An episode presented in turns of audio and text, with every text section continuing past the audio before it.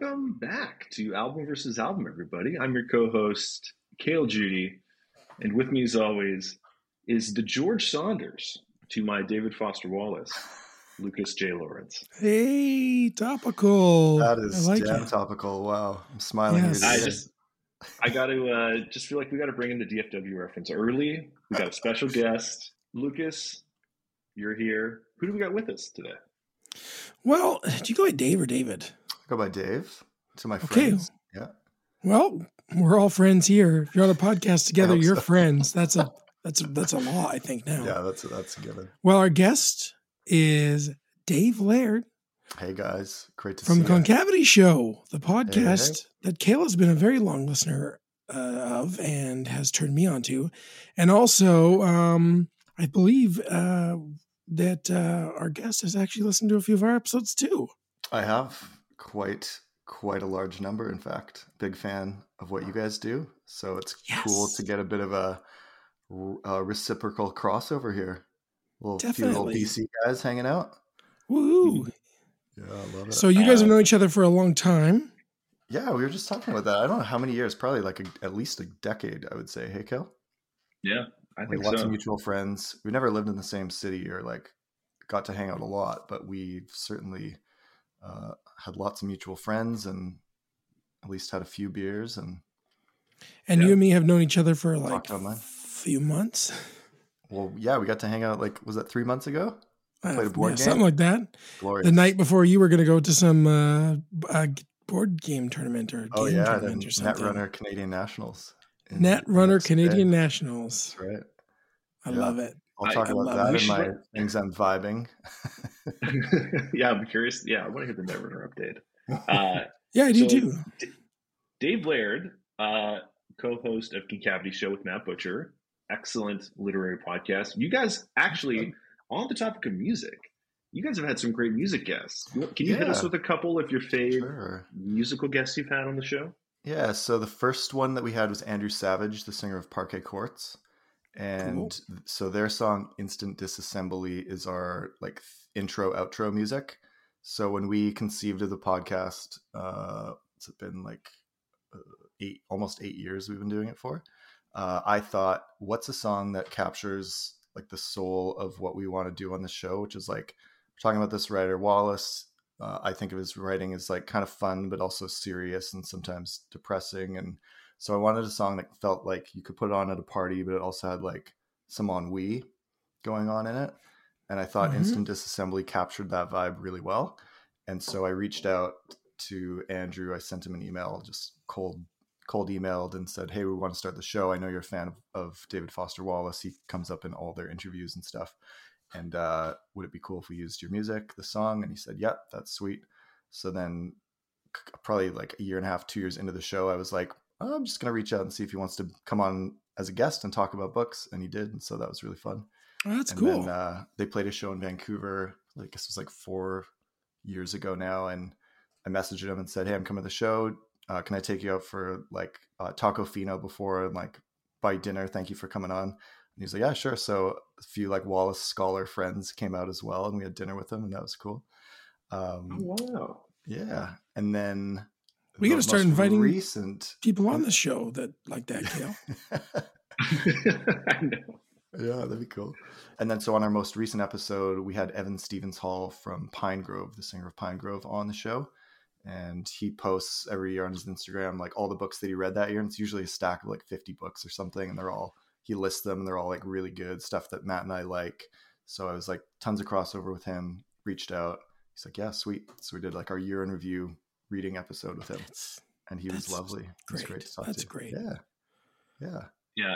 It's a great episode too because it sounds like you guys have like hung out before. Like it's such an easy conversation Yeah, felt between like that. review. Yeah. Yeah. Good.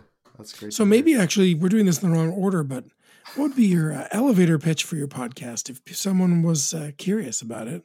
Our podcast is you a, just a, a podcast about books that rule. And, um, you know, it started out seven years ago as a podcast specifically about David Foster Wallace because Matt and I met at a Wallace conference in Illinois. And we got to talking at O'Hare Airport. We were both on a super long layover and we just talked about books for a few hours. And then this idea came up a few months later. And Rachel, my wife, was like, you know, you keep complaining that a podcast about Wallace doesn't exist. You should just start one. And I was like, uh, I, I don't know. I'm not, I'm nobody. And but then I thought, well, maybe this guy Matt I talked to was really cool. He knew a lot about books, so I pitched him, and he was like, "Yeah, let's try it, see what happens." That's awesome. And uh, we're at it at it seven years later, so eight years later almost. Yeah. well, I can't wait to listen to more episodes, guys. I'll keep you updated in the group chat. Sweet. And you know, a really good um, segue is that you know books are almost square, and CDs and records are square. Oh yeah. And we're- have a podcast about music. And today, you actually chose the band we want to talk about.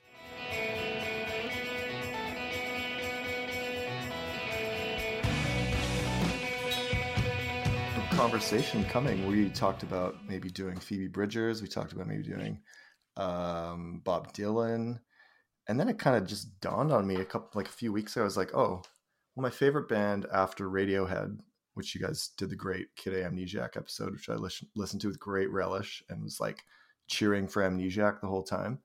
Although they're like so close, Yeah, they're both perfect. So it's a hard one. really hard to choose. Um, but then I thought, oh, well, Constantines is probably my favorite band after Radiohead, and you know, the NFB is probably you know cheering you guys on, guys on for more Canadian content. So it's like, oh, of course, why not Constantines? I just didn't know if you guys were like as whole whole hog on them as I am. Well, we actually saw them Kate- together. And then Kale's like, oh yeah, they're the band I've seen the most ever live, and then all this stuff. And then here's my Young Lions tattoo, and it's like, okay, Yeah. sweet, all right. Match This made in heaven. great. Yeah. Okay. Yeah. How did we not think of this earlier? I don't know. So yeah, great pleasure to be on. Thank you for having me, and I can't wait to talk about this uh, the greatest Canadian band to ever. The play. greatest. That's Is that a? Do you claim. truly believe that? Amen. You Absolutely. both, you both truly believe that? What about the Barenaked Ladies?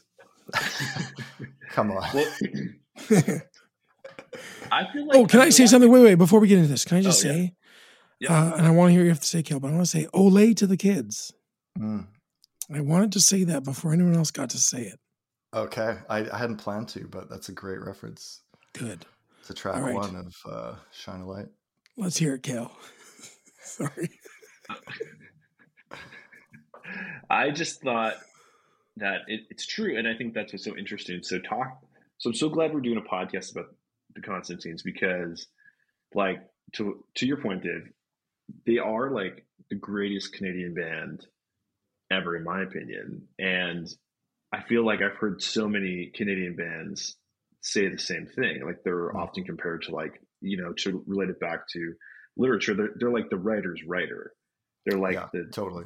like the Denis Johnson to you know your your big major novelist or something like Yeah. they're they're they're like and I think this is so interesting with them because I think for all of us like and Lucas I'm curious I want to hear kind of everyone's background with the band but I think like like, you know I know um, especially with all three of us music play has been a big part of our lives for a long time but like we were at a really good age to experience the cons when they were coming out because we were also in that like that really prime age. But I I was talking to Laura, my wife, about it today, and she was like, "Well, they co- were they college rock? Like she's like, I remember people at college listening to them. I'm like, well, they were their albums were coming out around then, but like their music has this like to me has this long staying power. With like they're a band you Yeah. can come back to Yeah. any of those records sound as good today as as they did when they came out, and they actually probably would have had a lot more success if they were releasing those records now versus in Yeah. kind of the mid just because of like distribution, the way we listen to music now. I think distribution, and I also think like um, what was happening in music at the time. Mhm. Like they just were not like they were doing like the punk thing almost to a degree Yeah. where it was like they didn't care Mhm. about playing the game. You know, Yeah. like they were Mm. like it was weird because they were they were they would tour hard and they were like put on these incredible live shows. Yeah. But it, at the same time, it sort of seemed like they were um, not wanting to like chase this hit single or like they weren't trying to Mhm. chase, you know. Um, Yeah. and sometimes like that that really works for a band and they still get a lot of success Mhm. outside of that. But I feel like they're they're a band that like if you know them, like you love them. But like they're not Yeah. a band that people I feel like come to easily unless you kind of like someone like turns you on to. Yeah. to one of these That's funny. That's I- I that's, that's very good. true. Mhm. That's like to say like a lot of people don't know who I'm talking about and think they're like, "Do you mean the Libertines?" And I'm like, "No, no, I don't." No. um, but uh, a lot of people have said before, like, oh, I just like they'll recognize Shine a Light album cover or something. Mm. But it's it's weird because it does feel like a like a best kept secret kind of. Yeah. Because like They right now on Spotify, Yeah. Two hundred fifty thousand plays monthly versus like I don't know. I I guess I expected. I don't know. I guess that makes sense, but What it, do it just weaker than get monthly? I wonder. I'll check right now so I can say that as comparison. You know, I would say Kale. Um, for a long time, I would have probably said that the uh, Arcade Fire is the best Canadian band, but I have to. Mm. I think I have to give it to you guys. Like, But yet, I Recent just bet this is- two records. for Arcade Fire. if you make ask a little sad about asked- that one. Yeah, well, for sure. I I bet though, if you asked Win Butler or if you asked John K. Samson, well, I know for sure John K. Samson. Um, if you ask any of those guys, who's your favorite? Who's the best Canadian band of all time? I guarantee you they would say the Constantines.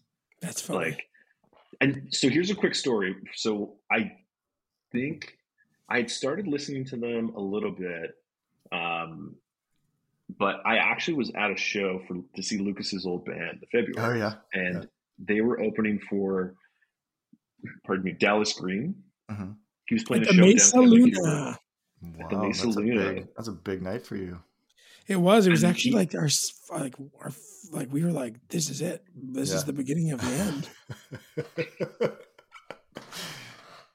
It was such a sweet show. Like it was like, and it was he was touring that first record, so it was packed. Like it was like a, a big crowd. It was young, you know, and like he got on stage and he did a cover of Tournament of Hearts, and he Oh, yeah. he sure did. He's like, this is the greatest Canadian band ever. Mm. Um, and I was like, wow, Dallas Green even thinks that. Like that's wild. Smart man. Like yeah, my opinion of Dallas Green just went up. That's good. People don't know this about him. He's very smart. Yeah. Well, I, I, from what I just heard, that's cool. You know, uh, I actually discovered them at the Mesa Luna as well, but not the same night. oh yeah. I went to see. I I was obsessed with Reconstruction Site, hmm and the opening band was uh, well. There's someone who played acoustic, and then it was uh, Constantines. Around that time, like I remember when Shine a Light was like big, 'cause you'd see it in the like um Exclaim magazine and Yeah. stuff. Exclaim, exclaim, love Uh, Constantines. Yeah. Yeah, well, what's not to love? I Exclaim. got a lot of press there. Yeah. But a girl had made me a mixtape, a girl that I was seeing from uh, Saskatoon. Okay. A very long story. She made me a mixtape, mailed it to me, and the starting track on one side was Young Lions. And she didn't label it. Strong start. So, yeah. And I was just like, I love this song.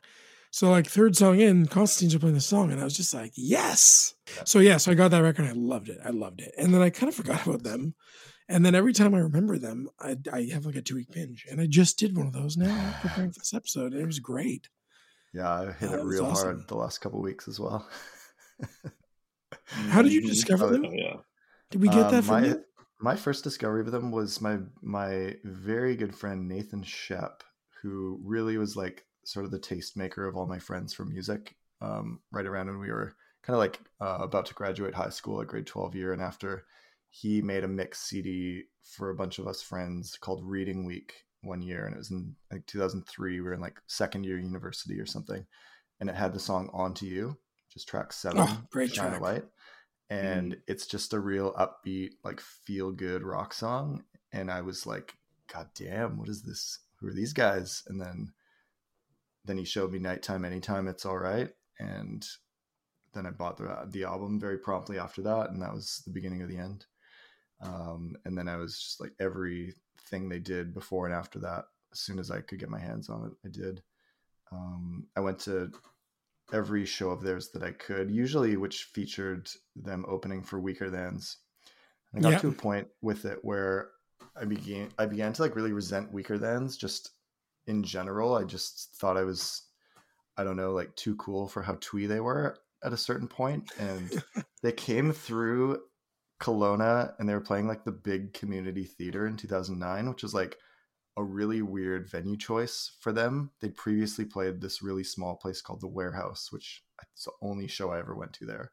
And it was Constantines, then Weaker Thans. And I didn't go to the 2009 show at the community theater in like protest because I was bitter that Constantines weren't headlining. They're like, hey, that This guy didn't pay- on. buy a and I just didn't go. I like drove past the theater that night getting like pizza or something, and I was like, Constantines are playing right now, and I'm not in there. And guys, that is one of my biggest life regrets is not going to Ah. that show. Such yeah, the only person who, bullshit. who felt that sting was you. yeah, exactly. Yeah. Yeah, Well, it now took me- maybe- it took me a long time to they know. realize that actually. Yeah. But now Maybe I Johnny feel like K is listening. I, I came back around to Weaker Thans, and I love John K. Samson's album Provincial, Mm-hmm. and like I don't know what I was thinking. I was so stupid. Like Weaker Thans are great. Like, Weekend are amazing. Yeah. I know, but I like That's- Constantines more still. I, guess. I don't want to rub salt in that wound, but that's tough because then they would have been playing all of like Kensington Heights. That would have been like, Eesh. oh damn. Is- is- yeah, which is an album that I love, and and uh, when we were talking about in the lead up to this, like which two albums are we gonna ver- verse? Which album's gonna verse the other album? Like I could pick any of the four versus any of the four, and be a friggin' tough call. Yeah, but we had to do this one. This is the this is the one I think that gets brought up the most. Probably. I think so. I think it's I think it's reasonable to put these two together. So Constantines the greatest Canadian band of all time. If you this is the first time hearing it, then believe it, baby, because it's, it's the truth. Seal of So approval. get on board. Fast facts, fast facts, only the best facts. Getting down on wax, fast facts, facts.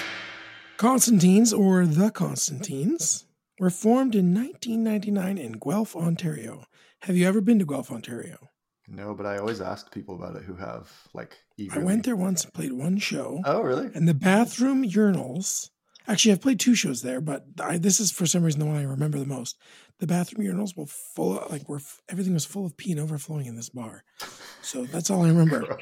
Um, yeah, that's all I Keep it remember. clean, Guelph.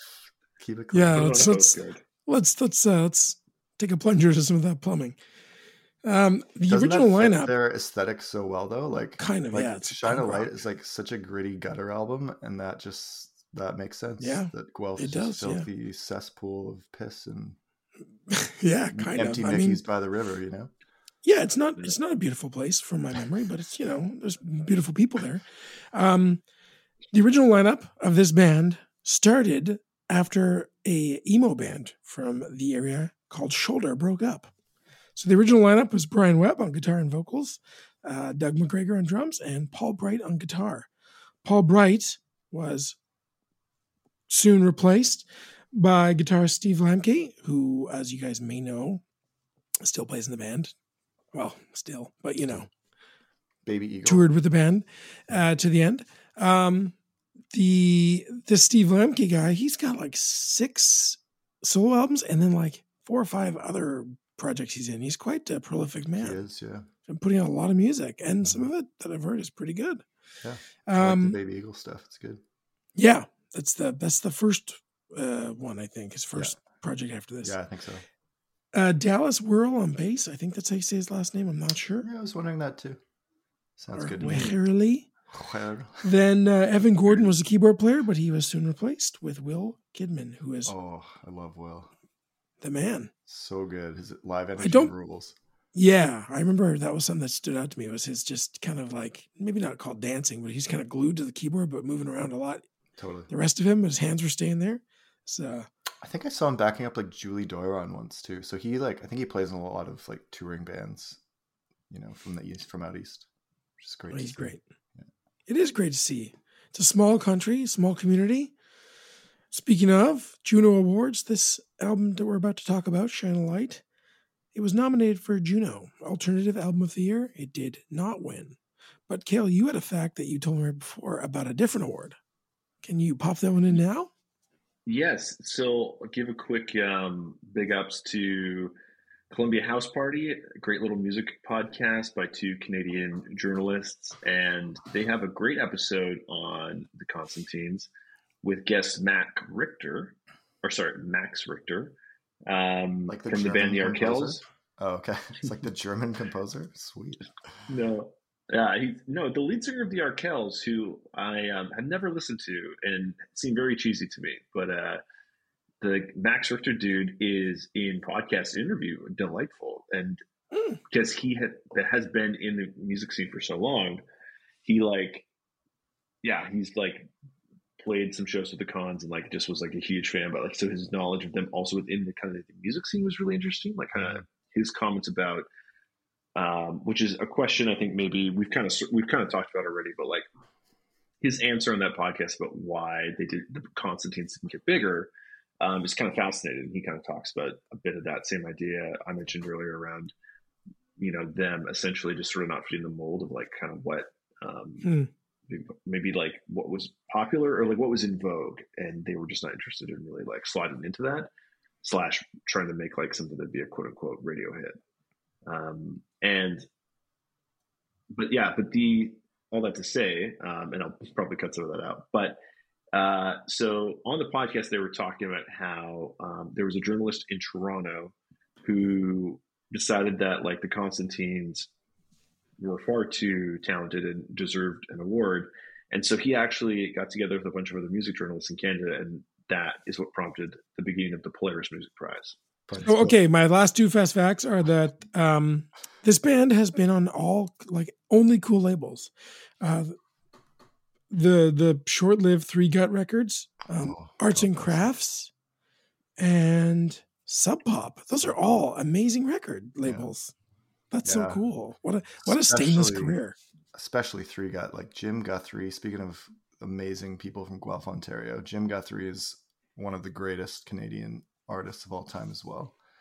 And like Royal City, did you guys ever know that band Royal City out of Guelph, Ontario? Jim No. Guthrie was in it. Aaron Riches lead singer. First album, Alone at the Microphone, is like a top five album of all time for me. Uh, It's Cool. just like a really pretty Oh. lo-fi folk album. And then the Sweet, second album like added a lot more kind of like banjos and like raucous kind of not quite bluegrassy elements, but like maybe a little bit like towards that, nodding towards that direction.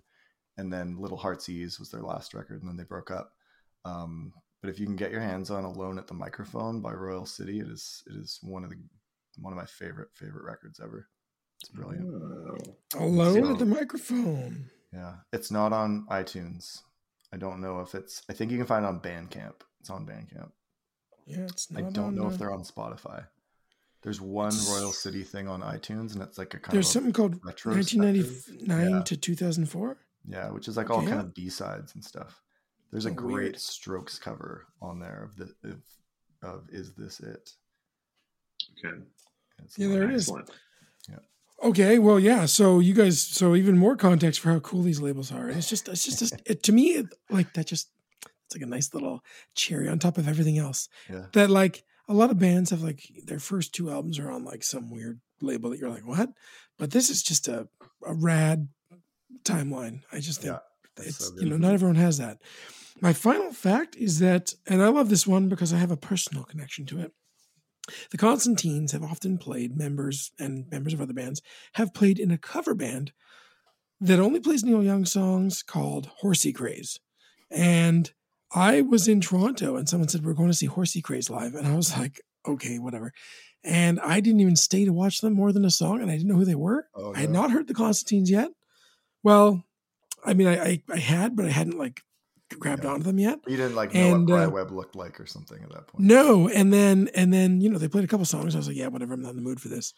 Oh my gosh, if I had known it was them, I would have been like, hell yeah. And I think people were saying like it's Constantines, but I just wasn't smart enough. Dude, I that's don't way remember more the bar. forgivable than me just not going to a Constantine show at all. That's true. You knew what you were three doing. blocks from my house. I have the sin of omission is all I committed. totally. Um, but yeah, it, wa- um, there's recordings out there too. There's quite a few. Um, Oh, yeah. They're not. I don't think they're online, but there's a split with a bunch of covers, and there's Oh, other. okay. There's lots of live stuff. It's I've it's never heard fun. They cool. Yeah, it's fun. I mean, it's, I it's Neil did Young. see. Speaking of covers, one of the times they played Kelowna with uh, Ladyhawk open for them, they played as the encore. They played a cover of "Thunderstruck" by ACDC, and members Oh, of wow. the previous two bands, which at the time was Alphababy, which turned into Yukon Blonde eventually. Yeah. Vancouver boys, and then Mhm. Ladyhawk went up. So there's like I don't know, ten or eleven or twelve players on stage playing Thunderstruck, and it was sweet. And I like couldn't care less about awesome. ACDC, but it was awesome. That's awesome. And I mean, you hear like ACDC influence on Shine a Light. Like there are certain riffs Yeah. where you're like, oh, this is like baby thunderstruck. Like no, Oh, dude, there's also there's also uh, uh working overtime. Uh, I think Yeah. sounds like an ACDC song. Yeah, yeah, ACDC totally. song. Yeah. Um, but yeah, uh, that's our fast facts.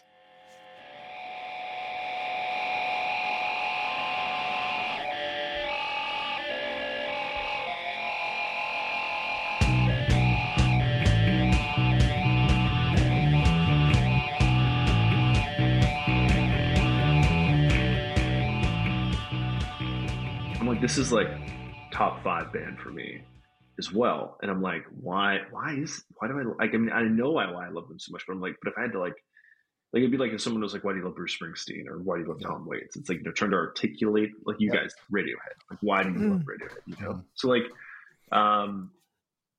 And I know, like, we come at it from different vantage points, but do you think you could say in a few, just off the dome, like, what, what intrigues you about the band or why you love them? Because I know Dave, obviously, they're they're a huge one for you. But like, yeah, what's what what is that that uh je ne sais quoi? Je ne sais quoi. you know, Um, for me, I think so. Shine a Light was the first album of theirs that I listened to, and this album sounds like it was born out of like a piss-filled gutter of squalor and filth and like abjection. And Bry Webb is just so angry. He's so pissed, especially on mm. National Hum on the first track. And Yeah, the anger like like there's such a clear punk sensibility to this record. And a lot of the themes have to do with like work and labor and the division of labor. It feels very like marxist to me and anti-capitalist. And the the wedding of form and content on this record of just the way it the you know lyrically is with the aggression and like the like I think the word raunchy is a great word to describe like the bass mm-hmm. lines on the album. Like they're just Yeah. really like filthy and like yeah, just raunchy bass lines and like the way that those form and content elements line up together really stuck for me. I think in the when I was starting to get into this band, and it's just it's heavy and it's loud and it's just like it doesn't take shit from anybody and it kicks ass. And I would say Yeah. that's like my pitch for Shine a Light. yeah. I'd say it's it's tough. It's too tough for the radio. Real tough. Yeah. It's too like tough punk, like almost crusty punk yeah. for the radio. But then, you know, it's it's funny because it's still uh, what I what I think blows my mind about this band is that they are good songwriters. They have good hooks. hmm You can sing along, and that's why I remember when I first saw them with the Weaker Thans, the people singing along like it like they're at like a like a hardcore show or like a punk Mhm. show. People were really into it. He was putting the mic out there, and everyone was like yelling along to parts. Yeah. And Which Brian I only associated was with, like- just like flying out. Like I remember being Yes. at one show where his spit was just like landing on my face, and I was like, "Bathe me, Bry." Like, like usually that's so repulsive to me. Like I'm a pretty like you know I like cleanliness, and but I was like there for it, you know. Yeah, yeah, hundred percent. They they they were like doing what we saw Nick Cave do. You know, they're just giving themselves to the audience. Like they're just like giving it the all. Yeah, but I really was my I was mind blown. I was like, this band takes the stage like like a hardcore band or like a, like Yeah. a punk band. I'd seen a lot of those live, yeah. but they play this more. I mean, there's definitely punk in there. I mean, like, Yeah. there's definitely Fugazi. Yeah. I would even say like early Kings of Leon kind of sounds like some of this stuff. I was like, this is weird. I'm never. I don't know them that before. well, Kingsley. Not, yeah, you're not. Yeah, you're fine. But um, you know what you need to know. Um, sorry if that offends some people. Um, I like Kings of Leon. I'm just saying, you know. Um, but yeah, I'd say the two things they're so tough, but they can write great songs. Yeah. With the marriage of that, the way they show you a song is not like a verse chorus. Like here's the vibe, and they build a lot. They do a lot of songs that are Mhm. sort of a one, uh, one dynamic build Right. and that's that's a hard thing to do and keep it interesting. And so I think Shine a Light they showcase this perfectly. Like song like National Hum, which is like this fast, chaotic song, and then you got songs like like Young Lions, where it's just like that doesn't change much. It's just a few chords, uh, humming bass, and like, but that song has so many dynamics. That was definitely not an elevator pitch or whatever like that wasn't quick, but that, those are the things that pulled me in. uh, That pulled me in. Mhm. I stayed later for the lyrics and stuff, but I I started with Right. that. Yeah. Yeah, I'm, I'm excited to talk about the the lyrics a bit later. I I'll just share a couple lines because I was like, just like jotting this down, and um, I I wrote, "Why is this band so important to me?" And I think in that piss-filled gutter that Dave was talking about, I think there was also like a book of poetry soaking. Oh yeah, In there. absolutely. Yeah, Yeah. totally. y- you know, like Bry. So That's I the best down, poetry. Uh, I wrote down Bry Webb is a poet, giving Yeah. tendrils that you can grab onto at different points in your life. The Constantines gave voice to my desire to dig into life. Blood and sweat in what you love, in the late night city streets, in being excited about art in life, what the Mhm. future holds, how it can barely contain our anguish and desire. And like that's like That's great. That, Yeah, I'm pumped up right now. real well. you know there's just something in that where it's like it's like when he's just like singing with that anger it's just like and i think that's where i'll be interested to like also talk about the masculinity aspect too dave is, is very interesting because it felt like Mhm. There was something guttural in it you know like it felt like it would like, like it just grabbed me out of the chest it was like you know Yeah. it's like i want to ah, just like i want to hit the road i want to like Like- yeah. you know read something interesting like i want to do you know like i uh, yeah it's just like and i think being especially that also made me i really resonated with it, it still resonates much more it resonates in a different way now Mhm. especially some of the later stuff but man when i was Oh, in yeah. my like early mid 20s it was like that music Yeah. was just like that was everything you know Yeah.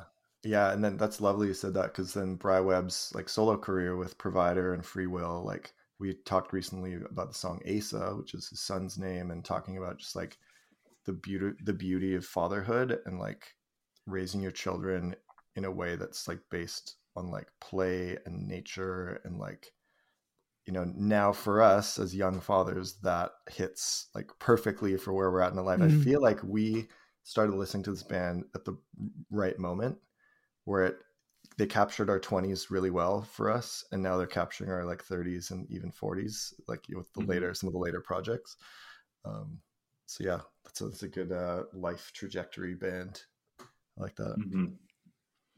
I also think it's cool that to listen to a band like, and I think one of the things that's, that makes them a great band is is in the writing in the songs. So like on Shine a Light, a lot of these songs, you know, you have this crazy opener that um, sounds like it could have come off the first record, like the self-titled one, like just like that, like Yeah. post-punk Yeah. kind of really like Yeah, heavy, scrappy. like, scrappy, and then and then right into Shine a Light, which it starts to still has a bit of a toe in that.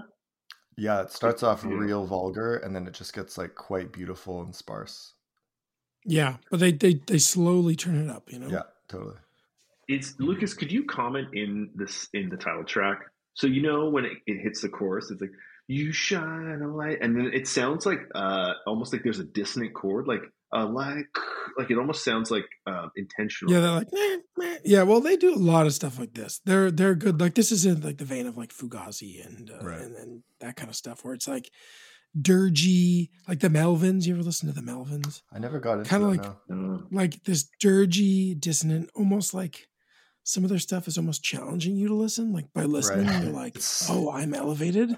like it's almost like art punk in that way even though i think the melvins would probably be like no we're not fuck you but um there's there's parts of that kind of music like noise rock you know where it's just and so it's just dissonance but you know when you use it tastefully it's really effective you know like in a song like shine a light even with the song the the, the title shine a light which we have you know you call back to like you know almost like rolling stones stuff like that Mhm. but then they're putting this like ugly dissonance. It's a cool, it's really it's a cool choice.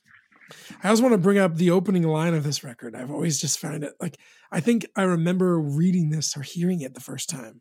Your mayor is raising fences to keep the bodies off the Don Valley Parkway. Don Valley Parkway is like a big highway in Ontario, like from around the city of Toronto and goes into like yeah all the other big cities like Guelph and other suburbs. Yeah. That's just such an amazing line. it sounds like something out of gilead from like the handmaid's tale or something you know mhm. Yeah, it's So wild. I just. I remember, yeah, and so that's really like they set this tone where they're just like, we are not like this isn't yeah we're not fucking around here like we're getting this isn't fun gritty time. This is Yeah. business. I wrote like a so I listened to this album. I wrote like a little note about each song and and it what Kale just said about like him being a poet, I wrote the song National Hum kicks you in the face with the hoarsest, most pissed off street poet version of Bry Webb in the entire Constantine's catalog. And it it sounds like the quality of his voice doesn't sound like any other song they ever recorded. And I'm to this day still kind of skeptical that it's him and not like a guest vocalist. Like I can sort of hear it, but it sounds like way different from Yeah. all his other songs. I hear what you're saying. Mm. So I, for a long time, just thought it wasn't him, and then I can't remember the exact detail, but I was like, oh, okay, I guess I have to like start reckoning and countenancing the fact that that's actually Bry Webb, and like, how can I? I mean, it could be some like sneaky, they had like some dissonance of that. yeah, It might be. but I hear it They might now. I hear it now, and it's it's rad. Like it's just like. Yeah. You know, it kind of it makes me think of like you remember the music video for "Rabbit in Your Headlights" by UNKLE, the Thom Yorke. Yeah, the one where he keeps getting hit by keeps the car. getting hit by the car. Like the, it seems to me like that guy is the singer of this song. Like he's just like crawled out of the gutter and he's pissed, but he's like this Hmm. like street poet and he's just like s- you know angry at this microphone and that's like how the song feels to me a little bit. Uh, It's almost like a like a sermon. It's kind of how Yeah, it. Mhm. and you get the lyric. I, really like it. Yeah, it's so good. And then you get the lyric more and more neglected hands, judgment ripe, they're starting bands, working on a new solution. Youth is not absolution. And then just the juka juka juka juka. juka. Oh, it's so good. Yeah. Oh yeah. But those lyrics, those lyrics are just yeah. Youth is They're not so punk rock too. It's just Yeah. a big slop fest of punk rock. Totally. Yeah. I it, it Um, honestly just just to attack on to like the vocal style aspect of it, I think Bry Webb is such an insanely talented vocalist Mm. that it like deeply saddens me that he has not released so many more records or even had other punk but like I'm just like I, I understand he has a life and you know a family now and stuff but part of me is just like his voice is so incredible like it's It's so unique. Yeah. It's so unique. Like you can't you like I you know not, you couldn't even imitate it at karaoke. Like you know you, even the Oh, yeah. rasp, like the way he kind of just hits that. You know, Oh, totally. I I love heard- that. I love that. I love that his voice always feels like uh like like gravel and like Yeah. like butter at the same time. It's so good. It's just so Lubricated gravel. lubricated gravel. it's just yeah, that's yeah, great. but like you could lick it, it would taste good. Um, well, I want to shout not out, oil, not motor oil. well, dude. I want to shout out uh, Mason, uh, my brother, because he and I were talking about the cons the other day because he. I think he turned me on to them first. Like we were trying to like figure out the origin story for me, and I'm like, it's it's a little hazy, but I think he, I think he got Shine a Light. Um, but I feel like we both maybe we both got into Tournament of Hearts around the same time because he was a big Weakerthans fan. But I feel like he was the one that turned me on to them first. Um, but he uh, was saying that he heard them described as like neo Springsteen, which I thought was excellent. that's perfect. Yeah, It's like totally. yeah, because the Fugazi thing comes up a Neo lot Springsteen. like neo like like like like sort of the anti but adjacent to you know like it's kind of like like if you're into Springsteen but you love sort of want the opposite of what but it still has the you know the essence of it Oh yeah, Um, all the like blue collar elements, all the like kind Mhm. of like I know. Th- think about what's the like can- Canada's version of the Midwest. Well, it's like Northern Ontario probably, and like the prairies, you know. So Yeah. it's it captures that very similar spirit. I think. so structure structurally as a record um, before we jump into your tasty treats um, there's like no misses on this record for the most part i mean um, you know we'll, we'll talk about it in our zeros what kind of like doesn't land but structurally what do you guys think of the arc of the record like in terms of where it takes takes you I'd I'd say it's damn near perfect, really, personally. I mean, I don't really think any I hate when two songs back to back on a record feel the same. Mhm. And I don't Mhm. think that happens on this at all. Yeah, And I think that every song has got something unique about it, energy wise. So it's pretty cool. Like it doesn't have like, oh, these these two kind of sound the same. Like yeah, I could say that about a lot of great bands. There's sometimes you go like, oh, that, these two tracks are kind of like the same vibe, or like, the same- but this is just everything is like its own standalone thing. i mean There's a couple like lower moments for sure. Like Goodbye sure, Baby and sure. Amen. Track six is pretty slow and it's got a lot of like Yeah. sexy sax in it. Um, it really And does then- sexy sax Tiger and Ooh. Crane track 10 is like, you know, kind of kind of slower too. Um and then the final song Subdomestic is like you, a lot of like country, more country elements done Yeah. on the rest of the album, which is really Mhm. nice. But overall, it's just like it doesn't quit. It just goes like cranks to eleven pretty much the whole time. I mean, t- shine a light to nighttime, anytime to insectivora to young lives to goodbye baby name, man. I'm like, Yeah. that's like Yeah, Yeah, it's a marathon. yeah, this is a It's a good. marathon it's for real sure. nice. Totally. I would say the first half of this album hits a lot harder for for me than the second half. If someone was like, pick the first six songs or the last six songs of this record, there's no contest there. But yeah, and I actually On think to like, you is the back half highlight for sure for me. yeah. But Yeah, definitely. you know, I could take or leave, you know, like a, a few of them. And by take or leave, I mean they're all great, but if I, you know, compared Oh, yeah. to the if you had to, opening yeah. six, like there's it's a stronger And- start. A hundred percent, Dave. And I think um, Terminal of Heart suffers from that too. I think a bit as Mhm. well. Okay. If I had to, if I had to take the the opening half of that record compared to the Yeah. second half, I'm definitely going with the opening half of Tournament That's of Hearts as true, well. but they do get so uh Tournament of Hearts is only 10 songs. So they give us 5 and then another 5, but in the last 5 you get Working Full Time and you get You Are Conductor.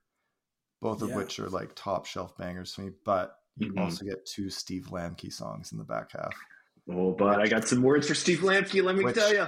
God bless Oh. Steve Lambke, but the Constantines for me are just how can we showcase Bry Webb at full volume all the time? Yeah, And Yeah, songs that he does aren't Thank bad, but they just shouldn't be on Constantine's records. Like his side projects are good. I will listen to those. But like the spirit of Constantine's is is Bry Webb. is yeah. So That's Brad, for sure. yeah. oh yeah, oh buddy, Yep, yeah. I'm just like you heard it here first. That's where I'm like, not paying out on Steve Lambke, great dude. God bless Yes. him. sure he's a nice guy, but it, I just feel like Steve was there, and they were like, we got to give Steve a song. You know, it's like Steve needs his song, and it's just like, guys, like I mean, uh, you know, we'll get into it in like like the later part, but like I'm just like, I mean, come on, like Scoundrel Babes if Bry Webb sang it, Mm. like you know, or even I mean, especially Tournament of Hearts, but like Thieves, like I'm just like, come on, Yeah. like I mean, Yeah. Steve, I get it, man. You know, I'm sure you're a nice guy. You got, but like, it's like Baby Eagle's all right, but it's like you know, Well, he's got his own thing going on too, for sure. He's got a vibe. Yeah. it's Just, just it's just not. It's it's jarring because I've been in the pocket with Brian Yeah, Webb for totally. A bunch of songs already, Yeah, yeah. and then you're like, "Who is this guy? And you guy? get pulled out of Who's it, who's and this you're guy?" yeah. Yeah, I get it. Yeah, it's uh it'd be Little switcheroo.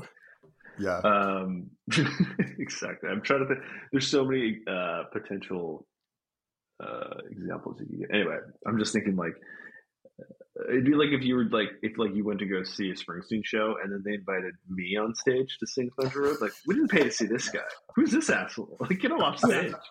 But yeah, he's uh, he's cool. He seems cool, but this. Yeah, I'm sure he's a nice guy, but like, I didn't pay to see. I don't. I don't hear hear this crackerjack sing Thunder Road. I want to hear the boss sing it. You know, like One one other thing before we get into Tasty Treats that I want to highlight about this record is also we could we could ooze over Webb all night, but uh, the band is really like everyone in this band is playing their part, man. I contribute. Like yeah. like the drumming is incredible. It's it's like Yeah, thunderous and sick. and He's so powerful. The bass is, you know, like you said, Mm-hmm. raunchy. I, I, you know, uh, really upfront, and then the guitar. All the guitar work in this band is all very unique. Like, Mm-hmm. there's that. I think that's where the Fugazi thing comes. Is a lot of like dissonance and a lot of weird rhythm and stuff. But man, they, everyone's on full blast on this record. great. Mhm. Oh, they're so good, and you hear it in, and like I love love Bry Webb solo stuff, and like obviously he's going for a different thing, but um, it really is like when you hear a band, it's like you need those key members. You know, like they, they like there is something special when they're all together and making music. Um, even that bass player, like you, you remember seeing him live? Like He I looks remember, like, the last seems few times I so was- different than everyone else in the band. Like this guy is a gutter punk still, and he's rocking Yeah. like this like mohawky, like slovenly mohawk, and like he had a different vibe than all the other players for sure. Yeah, it, looked, it looked like they peeled him off the vinyl of the van and just put him, placed him on stage and gave him a bass guitar, and he just would go for it. I'm like. he was, it was, but like he, like they all brought the energy. It was just like they were a slovenly mess. Like that's they were sweating just with the rest of us, you know. Oh, totally. Yeah. I did love that about them. Yeah, absolutely.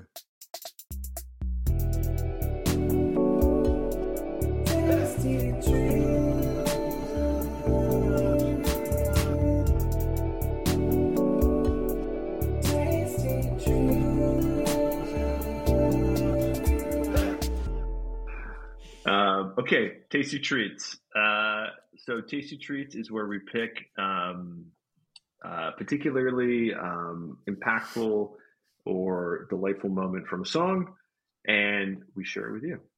A moment for me that's really cool is on Nighttime Anytime, and it's right before the massive breakdown where things, you know, really smash the fan. They take that thrashy turn. There is a very subtle voice on the recording that says "Turn it up."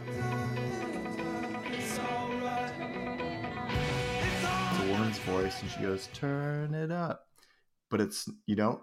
It took me almost forever to recognize, and the reason I did finally hear it is because Jim Guthrie of Three Gut Records and Royal City he covers this song in like a much softer, kind of a folkier version.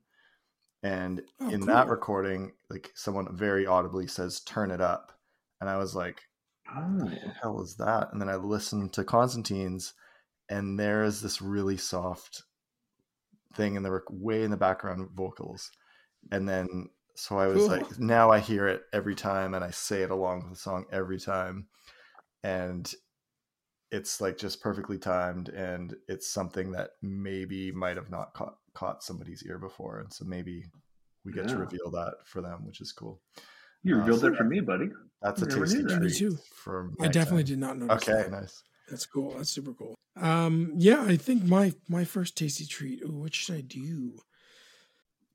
The um, shine a light with about near the end of the song, three minutes and forty seconds into the song, for whoever's editing. yeah. Uh, just that organ. I, I think the organ Oh, is yeah. so uh, spooky sounding.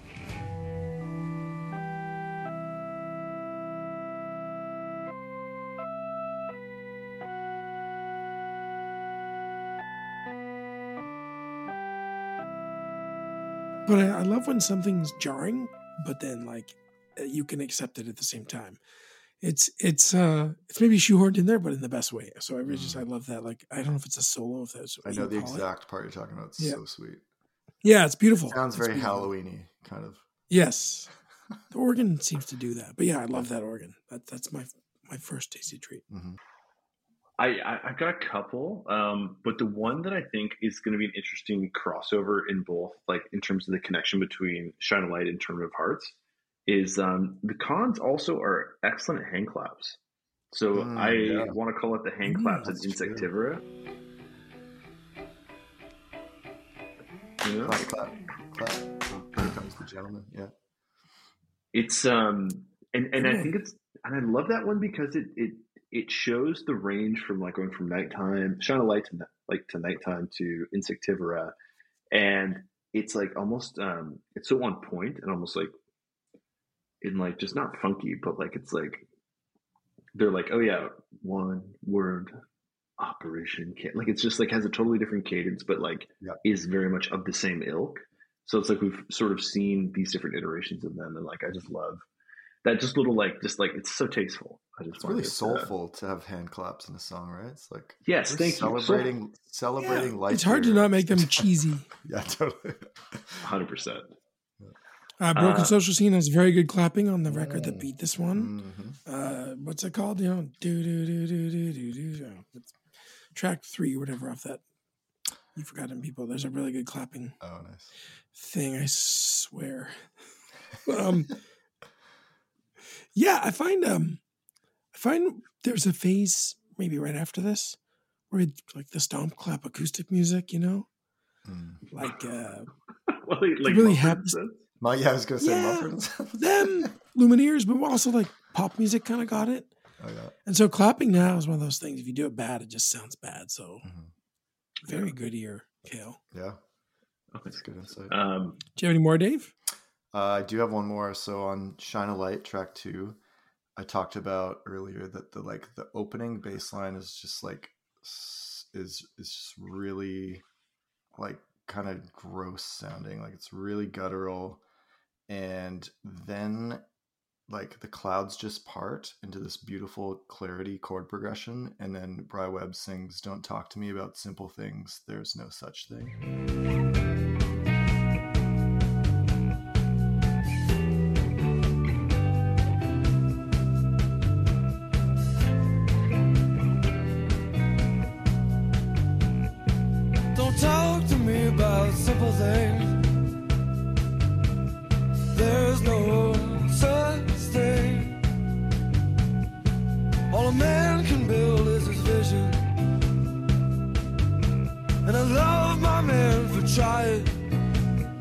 And the chord progression of that, like going from like the really discordant, like nappy bass line into just like do do do do do do do. Like it just it hits so hard for me. It's so great. Mhm. It's such a beautiful moment. All a man can build is his vision. That's the next line. Yeah, I mean, like it was really hard because there's so many, uh, and I don't want to make you have to edit like a thousand things, Kale. But I think this is the, the one I'll choose. Is in the song "Tank Commander." Mm. There's a minute, like two forty, I think.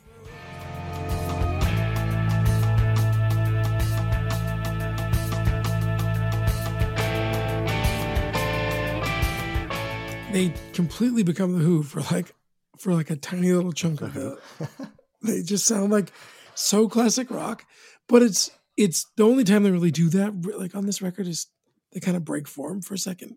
And I know maybe they weren't thinking that, but it's just it's rad. I love when people can do something like like a pop reference and and Mm. sneak it in, and it's just yeah, the drum. You know, Keith Moon on the drums, just dig it, dig it, dig it. You Well, that reminds me of their first record when they sing the um, Rod Stewart line Mhm. um, on the like the Oh, yeah. best stand like standout best track on that album.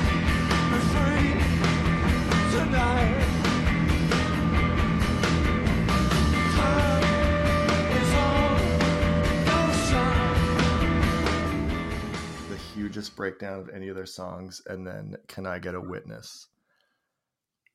That song Oh. is just slaps. Nice. Fucking raps. Oh, bud. I was listening to that one uh, making dinner, and I was just like, oh, That's Young Offenders, yeah, Hey, Young Offenders is the best song on the record, yeah, I think. Yeah. totally. Yeah. Shout out to our friend Conrad who told me that like last week, and then I listened to it and I was like, "Yep, you're right. Yeah. That's a good song." smart man. Also, shout out Curtis Collier. I bet he's listening. Hey, buddy. Oh, I love that guy. We're all here. Best buds. A fan, Constantine's fan? Uh, probably. No, Yeah. he better be after this.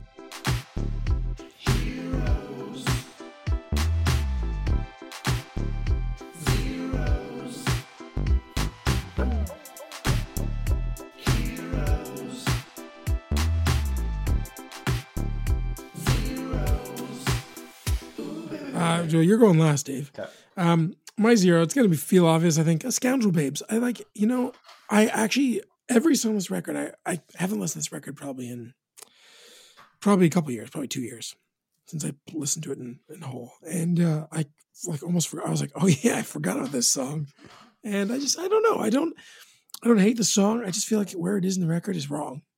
feels like an advertisement in the middle of a movie. It just doesn't feel right. So uh, That's a great way. I, I feel cruel saying it because I do like it. I just Mhm. no. This is that's my kind of. Mhm. If I need to, that's what I'm cutting. Yeah. Kale. Um, no, it's it's a hundred percent. That's that's also my zero. Like Scoundrel Babes. Um, you know, I wrote this in my notes. I was like, Lambke heads come at me, but like I, I just I can't with this guy. You know, like If you're I a want- if you're a Lambke lad, go after Kale come, on Twitter. come at me, bro. But like, I'm. I just feel like like out of all the the three Lambke songs in these two records, I think this might be the best. Well, actually, no. I think Thieves is probably the best one. This is a good song, great guitar lines. Like it's it's clearly a con song and everything except Mhm. the vocals. Um, but and it, and it just bums me out because like I'm just like this would have been a devastating song if Bry Webb had sung it. Um, Mm. and I think as much as he wanted to be like sort of like the other vocalist in the band, um, I'm just like it's just sort of like you're doing you guys are doing yourselves a little bit of a disservice. But I also like in a weird way, as much as I don't want the Lambke song, I kind of tip my hat to be like, you guys are still, even us, your biggest fans, are like, I don't love this part, but they're like, oh, that's what we want to do. So you're like, I mean, hey, Mhm. good on you, but I'm just like, lamp, no Lambke, please. You know what? Like, But there's got to be a reason for it. There's got to be a reason for it. I'm sure he might have maybe written the lyrics in there or something. Like, there's got to be a reason because I would say everything about this band feels pretty intentional generally. Mhm. Well, yeah, And I, you can't say that about every band. So I, I there's got to be a reason. But still, my zero. I'm with you, Gil. No, I'm I'm, with I'm like, I'm sure he, they were intentional with him doing it. I'm just like, guys, please, guys, like, anyway. Yeah. Dave, what's what's your zero, Dave? Uh, this is uh, to, to surprise nobody at this point. It's also scoundrel scoundrel babes, and I reached this Hmm. conclusion independently. Um, it does some. There are some nice um, musical moments in this song that are actually pretty rad, and but overall, it just is like, oof, yeah. You don't skip. I don't skip it, but I am not far off. No, neither did I. Button. Yeah, Uh, if I had to give a second, it would probably be the song after it, "Tiger and Crane," which is pretty pretty slow. Uh, I don't really remember much about it, like right now, except for if I heard it, you know, be, oh yeah, this song, you know, like it doesn't. It's not a standout track on the album either. Um, so yeah, it's uh, Yeah. it's a it's a hundred percent uh, unanimous decision on this zero. Yeah, that's that's what we call a a, a s- strike, a strikeout. yeah, Yeah. That's a sweet. Yeah. Clean You're sweep. out. Speaking of curling, it's a clean sweep. clean sweep. Oh, but nice. Sure. Yes. Yeah, it's a segue Um, into the next album. It sure is. So okay, so now very fun time. Um, here at that baby. So Lucas, why don't you start us off with with or I know. Let's No, start let's, with- do- let's do the same order. Let's do the same order. same order. Okay, So- same order. I I just assumed because Young Lions has been my favorite song of theirs for a long time. Oh, nice. I assumed I'd say that, but you know, it's um, it's funny because I, I listened to this record. The one I looked forward to the most was actually the last song, "Sub Domestic." Oh, wow. I love that song, and you know, it's funny. I don't really think I ever caught it before. You know, Mm. maybe my commute was just short enough that I didn't get like yeah. that song. I don't know, but it really stuck with me, and I, I really like um the final line, uh, or not final line, but one of the near the end. If sanctuary still exists, it's among the shaking fists, seeking out a living free of postures and politics. What a great line. That's real Mhm. nice. Yeah, it just feels very fitting for now as well, which is uh, always nice that you can still relate. Mhm. That's my hero. What's yours, Kale? Um, man, Subdomestic is such a good choice. I also love that you came back to it and like knowing that like you you liked them back in the day, but then really revisiting these records and that being your favorite. I just I love that choice. I think that's Yeah, you cool- like lived for ten years, and then you came back to it, and that's the song that hit for you. Like that's I that's a cool. Looked in the mirror and I was like, yeah. changed. just like yeah. I oh man, it's so hard in this record. Like there's so many incredible lot of good songs. Yeah. Um, I, I think it's for me. It's uh, it's got to be the, it's got to be the tattoo namesake still. "Young Lions, Yeah, baby." I was gonna say, how can you not? I young, I honestly like I and I hear some of these songs like there's the big ones like Shine a Light, Onto You, like yeah, Subdomestic, Poison actually was really when I was like enjoying. Poison is a monster um, track. Yeah, It's I such a like that cool one. song. Um, but yeah, every time Young Lions comes on, it's like it's that that thing I was talking about earlier about the like grabbing onto life, like the feeling of it, just like Brian Wood, like I feel like grabbing me by the chest and just like pulling me out of my chair and like taking me, like you know the, the you know Mickey Bottles by the river, like you're just like you're on this sort of this drunken, um, but also like very purposeful, like sort of like push into something. And I and that song just um, it's both one that like is is very um, personal. Like my brother has the same tattoo. Like we both got the same Oh, tattoo, and the time. So it's a watch um, with um, Young Lions, and then uh, it's a watch that my dad gave me when I turned sixteen, and then the time is set to um, 958, which is when Mason was born. So the tattoo represents when we became brothers. So that's the and it's also a subtle nod to the Constantine song "Time Can Be Overcome." I'm sure, Mhm. which came later. Oh, yeah. Oh yeah, yes, totally. I had not thought of that, but that's uh, it's doing double duty. But it's so it's like obviously that it's very like sentimental and personal for me because of the connection I have with Mason with it.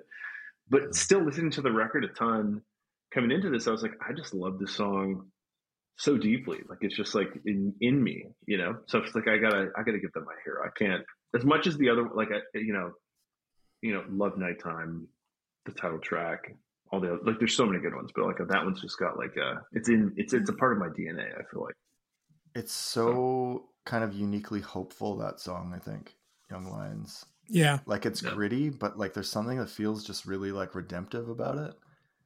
It's triumphant. It's triumphant. I mean, the lyrics: "Choose your crime, throw the ashes out the window, empty Mickey by the river, shine like a broken halo." yeah, Just like and, and just just those rules. guitars. It's kind of to me Yeah, like the, Driving. its cousin is like Bastards of Young by the Replacements. I feel like that this is their Bastards of Young. You know, like I feel like a, a similar feeling when I listen to that Mm. song. I wish I heard the song earlier in my life so that I could have followed the advice a little more. Really? few more, few more empty Mickeys. Yeah, all of All it. right. Yeah, Beauty choice, Kale. Beauty yeah, great. choice. It's a great song. Take us home, Dave. Uh, so, Dave. this this is um, I I think this is possibly the best Con- Constantine song if I had to choose. But nighttime, anytime, it's all right. I think is the best track on this album. On to you is I'm very hard pressed to decide between them because I feel like it was like my first foray into Constantines and what made me like really fall for them. But I think nighttime, anytime is such a banger and if you put it on real loud in the car like you are just you are having the time hmm Yeah, and it's quite a journey as well. yeah It's Yeah. quite a journey. the a lot of like uh, sister, instrumental stuff. nighttime's my lover it's just the lyrics are great it's so heavy it just kicks That's Shine a Light.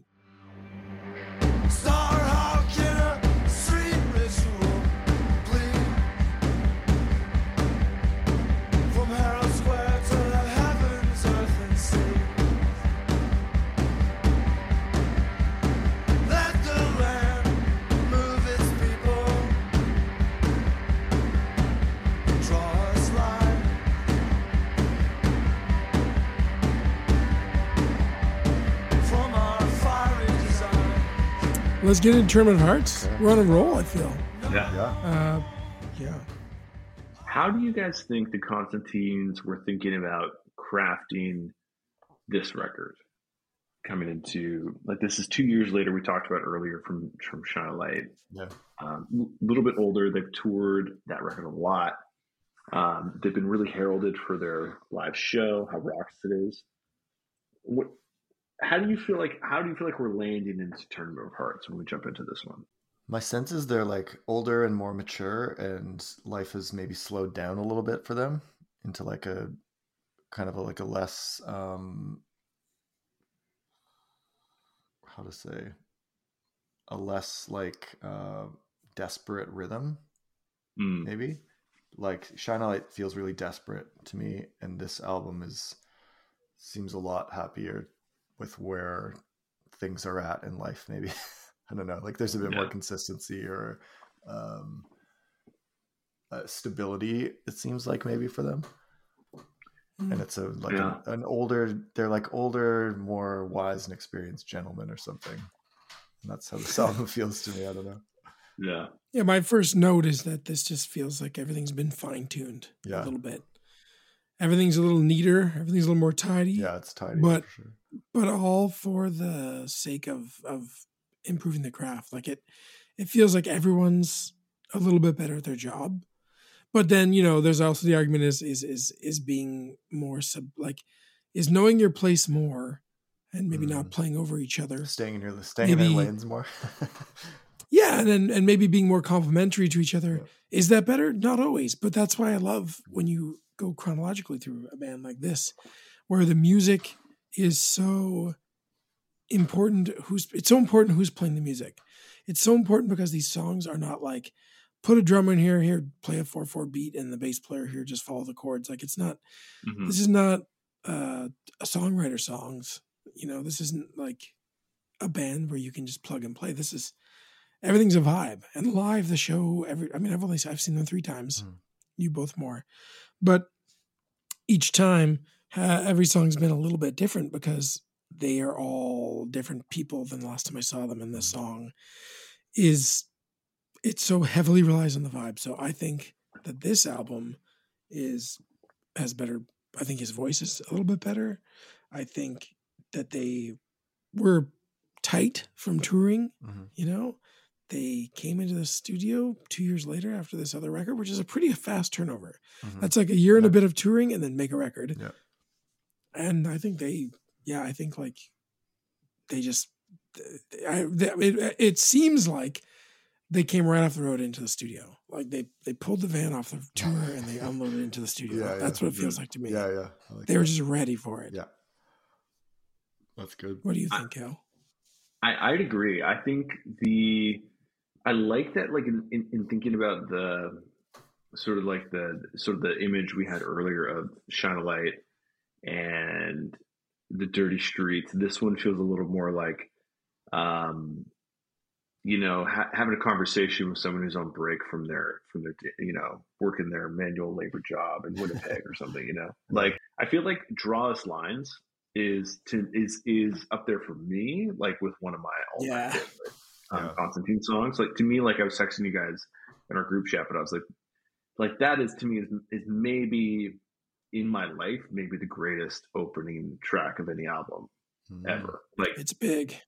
and and to go from that to Hotline Operator, Love and Fear, Lizaveta, which feels like a very much a cousin to Insectivora, Mhm. um, yeah, and Soon Enough, you know, like like that first five songs are The like, Weakerthans song that accidentally got on the record.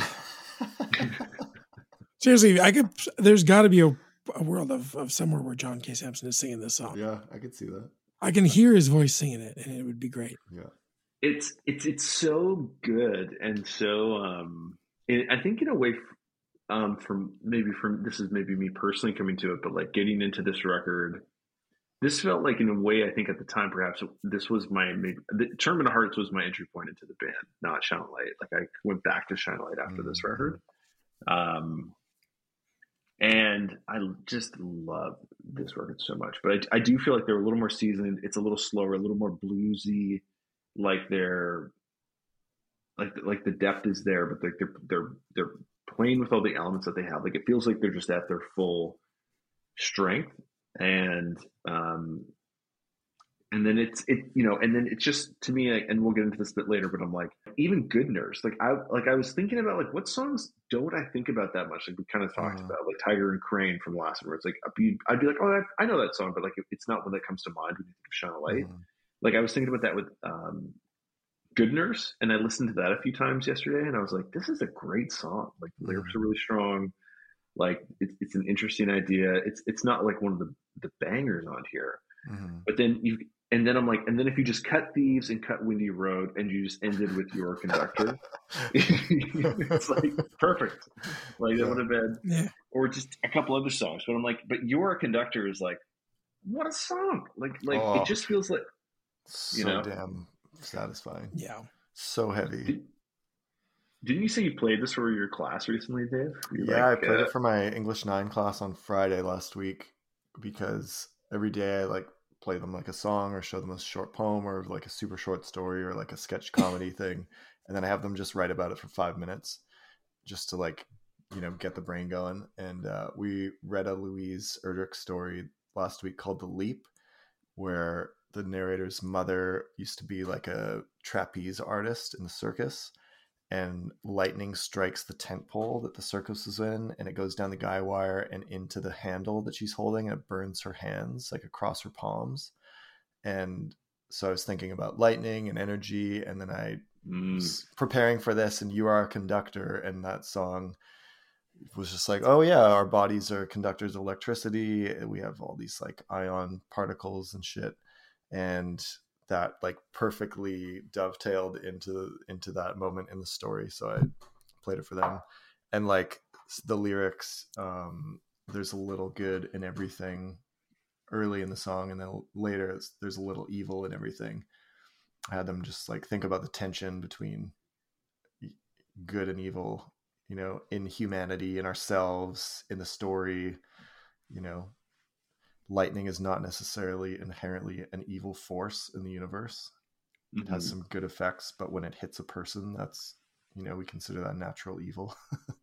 so yeah, uh, I played them Asa last week too, like related to another story. So gave Bry Webb a good good shot in my classroom. Yeah, you're giving these kids their a, a different type of education. I hope so, man. Yeah, that's the goal. Indie rock education. yeah. School. I mean, rock, yeah. This this record is to me just like everything we said with the last one. Plus it's a little like more neat and tidy Yeah. and a little more like you can turn it up a little more without your speakers hurting yeah, and or making crackling and and also um i can hear what he's saying a little more. Yeah, you know like totally. just really small things but i i really appreciate it because this band i want to turn them up and, listen to it and hear what he's saying. Yeah, um kale i fully agree with you. I think that it opens so strong.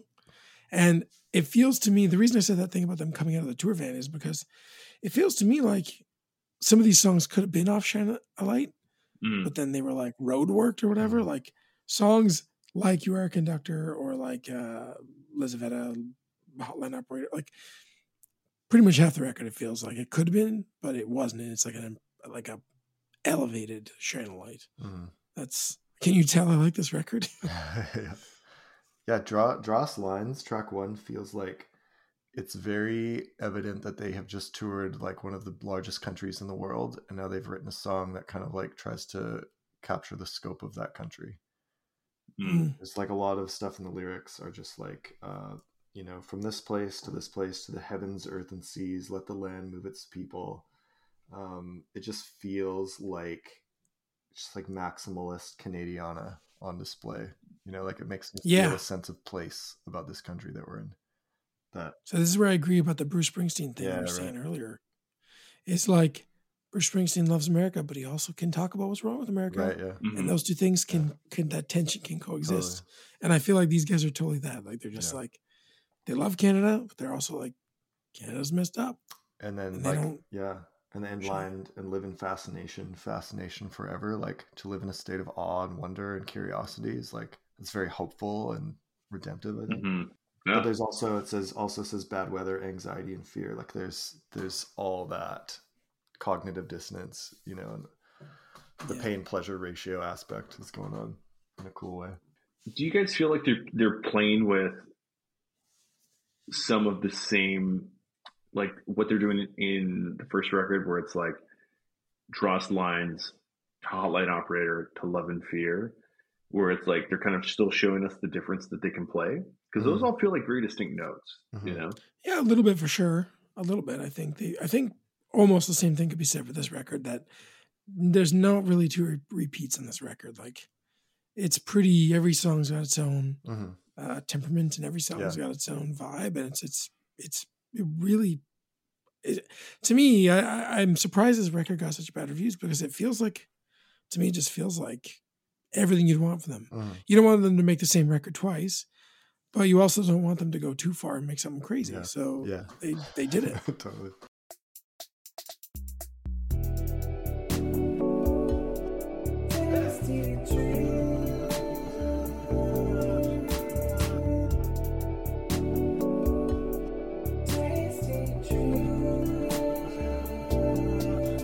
i wanted to point out the way that bry webb sings in hotline operator the first time he, he sings You're a wine on trainer.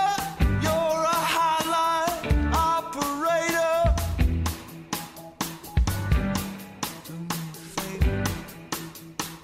You're away and unchainer. His voice just ooh, yeah that buttery gravel. oh yeah hmm it's like his version of falsetto but it's not really falsetto I don't know what his voice is just. It's like He just wails. he just fucking wails his vocals. Yeah. And that's a moment where he really puts that his range on display. Yeah. I, I view it like that. his his vocals are like a boxer who's like, like basically like lost the fight, and then he comes back. He's like he's beaten to shit, Uh-huh. But then he wins the fight. That's his vocals. Yeah. Oh, It's just like I love um, that. That's great. bloody and bruised and worn out, but still like fighting. I love it. Yeah. I love Mm. his voice so much. Yeah. I want to kiss him on the lips. what about you, Cal? What's your tasty, tastiest moment on this? the end of Good Nurse in the last like kind of 30 seconds. Like the song is kind of like slowly building at the end. There's just like this like I just love it. It's like like re-listening to the record a bunch. I was like, oh yes, like this is a song. This has been a sleeper song where like this is on the sleepier side of the album, and I am not as like immediately like, oh yes, this song. Um, and that was a that was a particularly a delightful treat to kind of dig up from spending Oh, time with the record again. And this band is a band that will reward you if you listen to it all. Like every song has a part that I like. I'm always like, oh yeah, right, cool. This is this is fresh. Like this is this is elevating the song. Every every song has a moment like that. Mhm. There's a, I was reading the lyrics to this album today, and there's a specific woman's name is mentioned, Cheryl Lynn. And I thought it was, I always thought it was a first name like Cheryl Lynn or something, but then reading the lyric sheet, it's like this is a person that they know specifically, and she seems to have like inspired this song in a really specific way. Did oh, the look- nurse, yeah. Yeah. So Yeah. Did you look into it at all, Dave? Like I um I could I couldn't find any information about her. No, I didn't. I didn't have time to go quite. The, I quite. I that thought maybe but- it was his, someone's mom. Yeah, I wonder. Maybe Don't know. I don't know. It's a beautiful song. It's nice. beautiful song. What's your tasty Uh, treat? My Dave? tasty Lay it on treat is um, in the song "Soon Enough," where we get the line, "Your gentleman father would pray for a daughter." I see walk from room to room, saying women are winning the tournament of hearts. Somebody's gotta lose. Women are winning the tournament of hearts. Somebody's got to lose. And that is just my favorite lyric on this album. And the way Bry sings it is so soulful. And the Tournament of Hearts is a women's curling tournament sponsored by Scotties Tissues that you see on TV once a year if you're Mhm. a Canadian. And they wrote a song about it. And that just like completely is awesome to me. like I would never think to write a song about curling and of mm-hmm. specific curling tournament and some people are winning it and some people gotta lose it and that just captures the essence of Constantine's and what they're about quite well. and the whole album And the gets whole- named after that. Yeah, it's Yeah. called Tournament Hearts. Yeah, It's a beautiful that is such a beautiful and it's such a great title for a record, you know? Like Yeah. oh totally. out there. yeah. Like it's, yeah, I love it. Yeah. Uh, my my other my other taste treat is a bit of a vibe shift here, guys. It's Mm. also from Soon Enough, but it's um about two minutes in there. It's again, I really do feel like this song could be a Weakerthans song. Uh, it would be different, obviously, but there's that break, the the, the little light airy chord.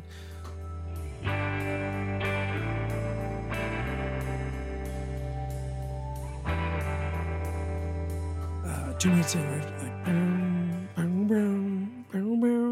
it's like this Oh, little yeah. breathing moment of just beautiful chords. The drums so nice And there too. yeah, every, everyone's really subdued, and then he, you know, they, they build back in. But uh, that moment, every time, I'm like, oh yeah, this part. Yeah. And then years from now, they will make water from the reservoir. Yeah, that's good.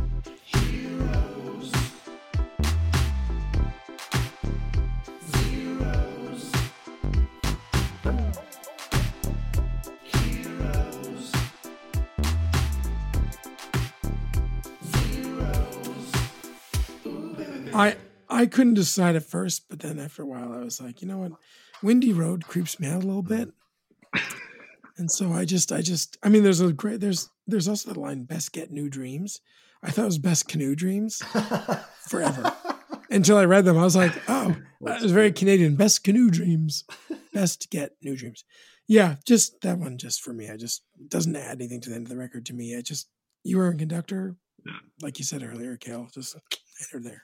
Yeah. I would even leave thieves on there because we're starting a thing where okay, we always have one near the end, Mhm. so we'd have that, and then yeah, that'd be me. But yeah, Windy Road. Windy Uh, Road. Dunk. I will. I'll, I'll be short. Uh, Windy Road also is what I wrote down. I wrote just not into Steve Lambke's voice. You know, like it just it's. Yeah. And out of the two, I actually think Thieves is pretty good. Um, and even for a Lemke, you know, like it's like, but like I'm like, why would you not end your record on "You Are a Conductor"? But that's just such a great song. Like that's just like end it there. Yeah. You don't need It's a Windy Road. banger baby. ending. It's slow, but it's punishingly heavy. It's it captures everything that you want from this band. Yeah. So- Um, why'd they do it, Dave? I, I I don't know. It's like there's this guy in the band. He's like, guys, guys, I got a song. I, I wrote a song for us, and they're like, okay, buddy. Like, I feel like it was a concession, you know, maybe. Yeah. But uh, I don't know. I don't know. I don't. I A don't- concession like the one that uh, the good insights nurse works at. Um, and I don't want to like be mean, you know. No, of guy- course he's not. in I'm one not of the No. greatest bands of all time. Like he's obviously, you know, a great musician, and but it just immensely like, in, talented. In the cohesiveness of the albums, like his songs are just just pull you out of of the sensibility of it too much. I think, yeah, Yeah. yeah. Yeah. So Windy Road, me as Um, well. I like Mm, so Windy Road actually. Mm, I think it's maybe my favorite Steve Lambke Constantine's song. I Oh. don't I don't actually mind the song very much. I think the lyrics are, are quite good, and I, I especially like the lyric where he says, um, "You said I had the look of a prairie crow that year. All your friends were married," and it's like, is it like he is just bitter because all his friends have gotten married and now he's alone and he's just uh like bummed that he can't hang out with his friends anymore and he just looks like a like a black crow like processing all of this? Like his life is going to be very different now? I don't know Just pecking the garbage off the Yeah. streets. i don't mind it uh for me the That's what zero on Crow this is album is thieves Uh, Mm. but i would say especially the On theme. especially yeah especially the first half the back half instrumentally is quite awesome actually there's some great Mhm. stuff going on with the guitars and stuff um but yeah it's just like and like will's keyboard work at the end is awesome the horns are really great and they bring a lot to the conversation on the song but yeah it's just one of those moments where it's like sorry bud i just i just want i just want bry so that that would be my zero All right, let's do let's let's do a snake snake style here. Why don't you uh why don't you give us your hero too now? Okay, my hero on this album is pretty unequivocally soon enough, which is the song Mm. that I talked about as a tasty treat. Uh, but the like really strong runners up are you you are conductor, Lizaveta, and working full time. Those songs are like very, you know, very strong for me. But soon enough is is Mm. the defining song on this album for me. Excellent choice. Somebody's got to lose. I mean, it's a, it's a great song. yeah, so pleasant. I think for me, like I we talked about it earlier, but I think Draw Us Lines, my hero. Mhm. Like I It's just love I just love that song. And I I love the balance it strikes between the their ferocious side and kind of moving into this more contemplative side. And I just love that song. I mean, I, I would argue like if someone's like, "Hey, what song should I check out from this record?" I'd be like, maybe "Soon Enough." That would be one, or maybe "Working Full Time" as well. Like, I, I there's so many like those first five songs are all almost could interchangeably be anyone to kind of start with. But I Yeah. just feel like God, that song just just kills me. So um, Yeah, I got I got to go with uh, I got to go with Draw Us Lines. that's a great pick. Yeah, I feel really unoriginal because the top two are those two. I feel like those are kind of the obvious ones, but I I, I think Draw Us Lines because I would argue that like this is the the pinnacle. I think this is their best song. I just- I, Mm. I absolutely love the it. best song of all I time. it's- Like your favorite theirs, I think. song. Yeah, nice. Yeah, yeah, for sure. And so I don't, I can't argue with that. I mean, I know there's songs that, where they do like different things that are cool, like you know, special awards. But this one for me is their best song, and I just I I've never been sick. Every time I hear the song, I get I Just get I'm like, yeah. here we go, let's get in the mosh pit. yeah, totally. Leave me with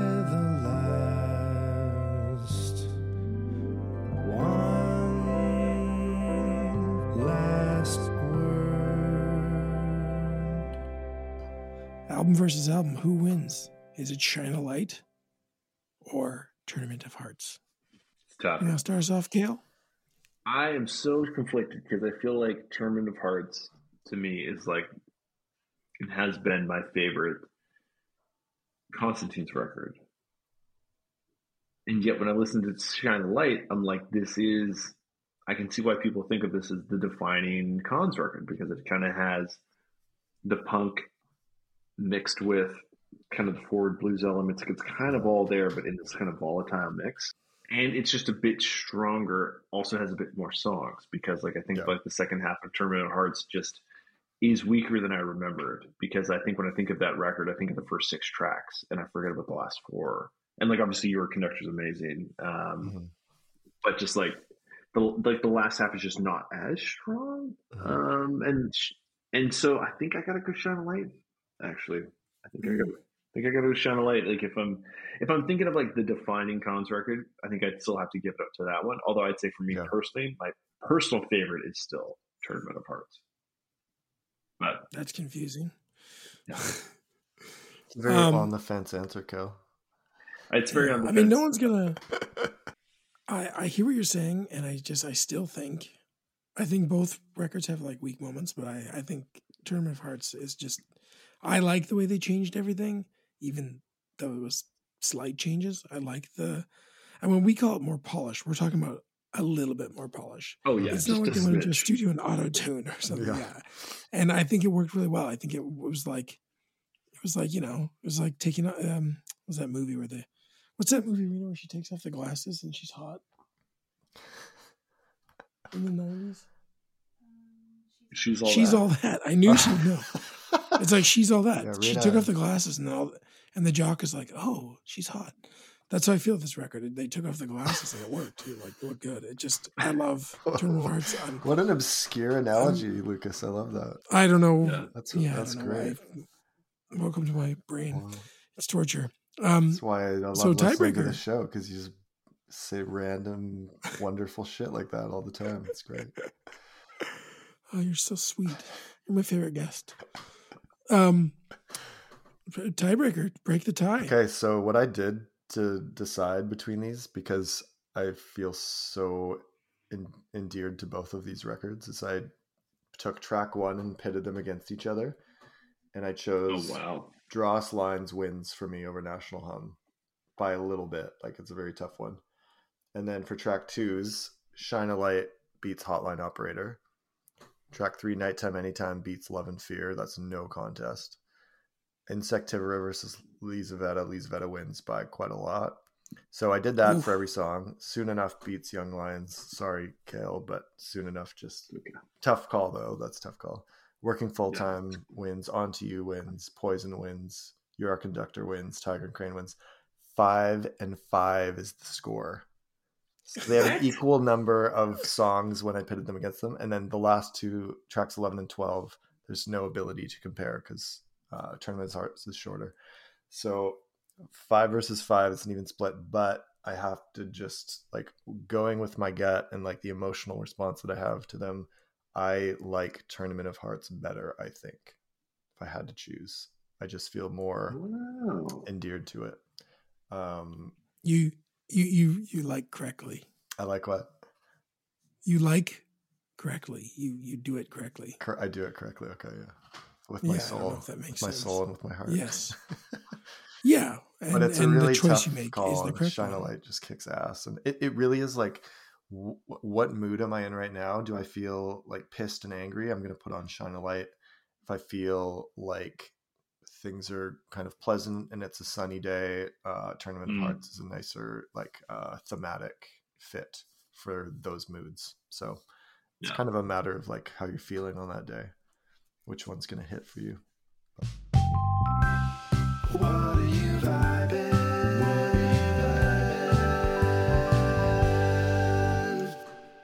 Oh boy. Um, you know, right now, I'm gonna make mine a book because of our, you know, especially leaning into having Dave on. Um. I'm reading Rabbit Run by John Updike for the first time. I'm embarrassed And- this, but I've well, I'm, I am and I'm not. I've never read any John Updike.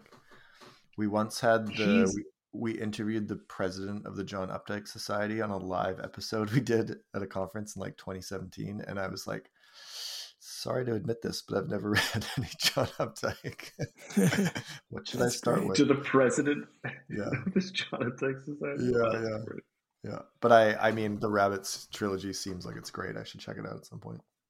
Are you in the first yeah, one? it's.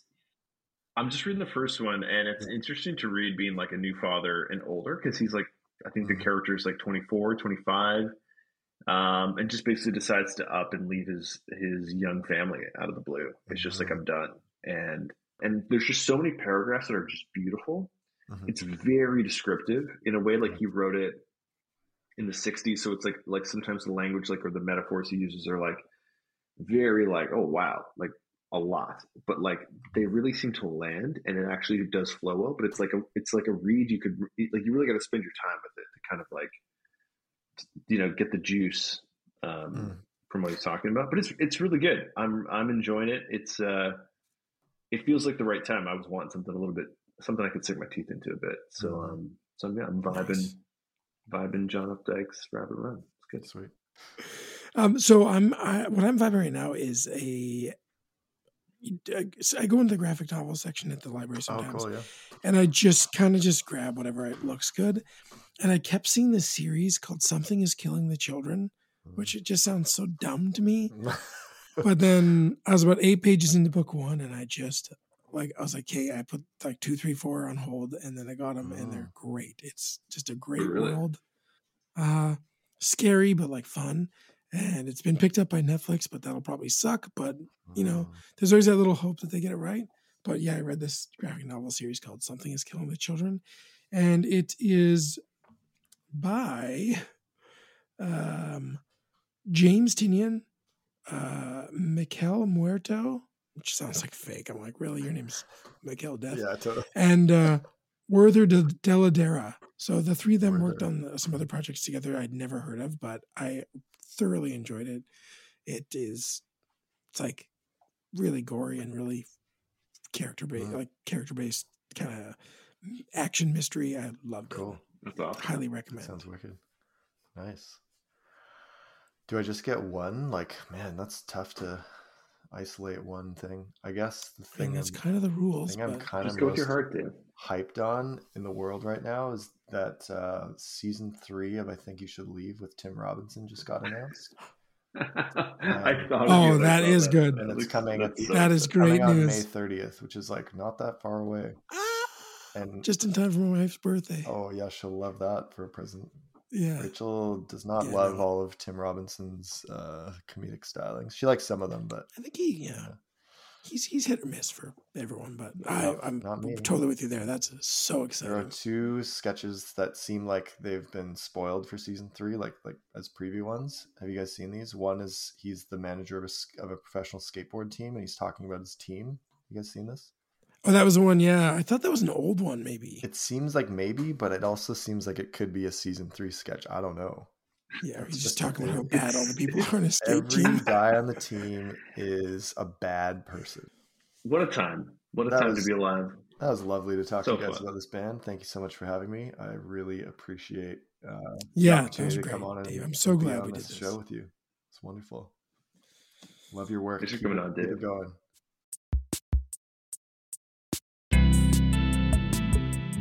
Like and subscribe. Like and subscribe.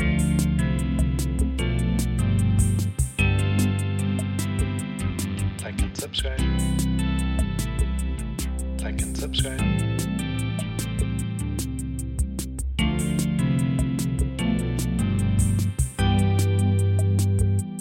Like and subscribe. Welcome to my brain. It's torture.